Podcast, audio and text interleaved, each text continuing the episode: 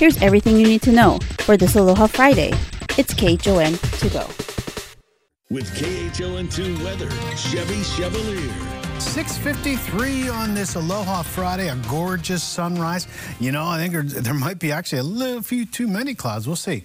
Every time I doubt it that we're going to get a perfect sunrise, it, it comes like two minutes later. 65, it's a little cooler than it has been. You feel that when you go on.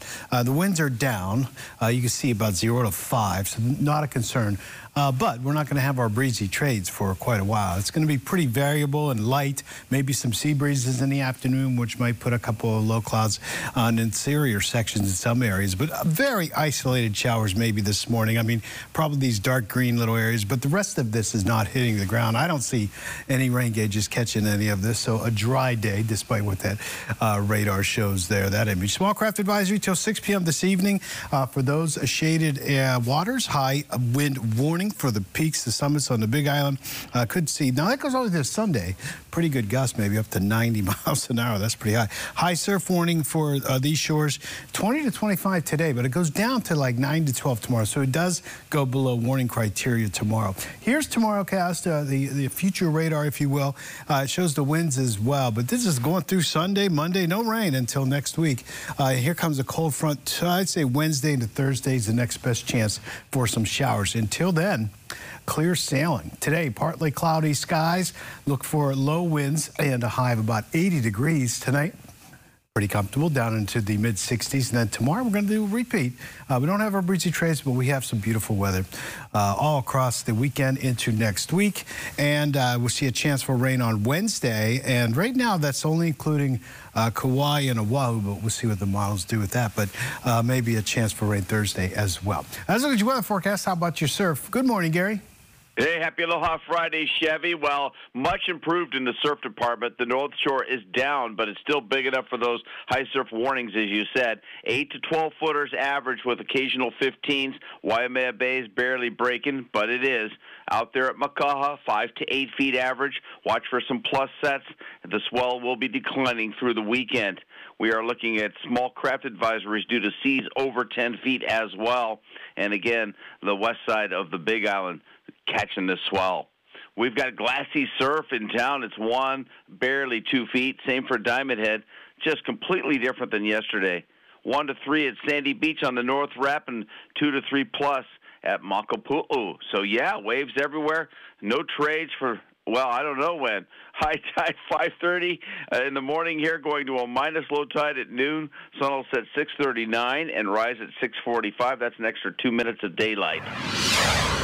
We're following up on breaking news overnight as police open an attempted murder investigation in Kaneohe. Dallas Ontiveros joins us live from HPD headquarters with the very latest. Morning, Dallas. Good morning, Ross. Well, this is still an ongoing investigation, but we do have more information from what we know last night, where everything took place around 8:30 last night over in Kaneohe. And, and according to the Honolulu Police Department, a 46-year-old man was at a gas station in Kaneohe when another man approached him and demanded him, demanded money from him. The victim refused, and an argument started to happen, which did escalate to a to a fight with the suspect taking off on foot towards a parked vehicle. The victim right after him, chasing him, was then uh, shot several times. So the suspect did end up taking off, and we still don't know the condition of the victim involved with this. But if we do hear of any identification details on who police are looking for, we'll keep you up to date throughout Wake Up Today, Take Two, and also at KHON2.com, where you can read the latest of what we know so far. New this morning, the U.S. House has voted unanimously to declassify information related to the origins of the COVID-19 virus. Most U.S. agencies believe that the virus happened naturally, like in Wuhan market. But the FBI and the Department of Energy thinks a lab leak is more likely. The bill now heads to the president's desk. Starting in April, it will cost $7 to park at the Pearl Harbor National Memorial. The fee will be going towards maintaining sites like the USS Arizona Memorial. And the Department of Parks and Rec is asking for the public's input on plans to add park rangers to Oahu parks. You can find details on how to take the survey at KHON2.com. The man accused of shooting three people in Ewa Beach on Tuesday night is due in court charged with multiple counts of attempted murder and firearms offenses. Shots rang out at a townhome on North Road during a family party. One of the victims that we spoke with says they were on the back porch when the suspect, who is his next door neighbor, broke open the gate and opened fire. Three people were shot. The suspect remains in custody on $1 million bail. There's word of a data breach at the health department affecting the state's electronic death registry system. Officials say they were notified in January that an account previously used by an external medical certifier had been compromised and that the login information was sold on the dark web.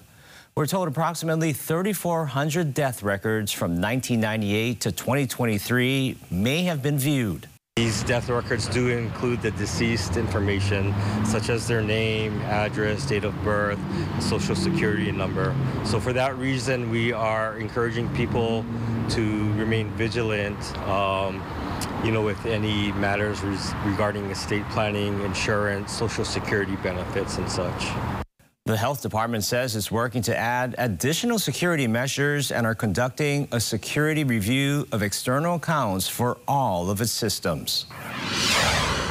The Department of Public Safety is expecting more arrests as it cracks down on illegal drugs being smuggled into prisons. So far, five women have been arrested in Operation Paper Shredder. The department only named the Halawa Correctional Facility as one of the locations and says one case involved meth. Need help doing your taxes? Well, the Honolulu Taxpayer Assistance Center will be open tomorrow from 9 a.m. to 4 p.m. Normally, these centers are open during the week and people need appointments to receive their services. But during these Saturday hours, walk-ins will be accepted for all services except for making cash payments. Remember to come prepared with all of your proper documents.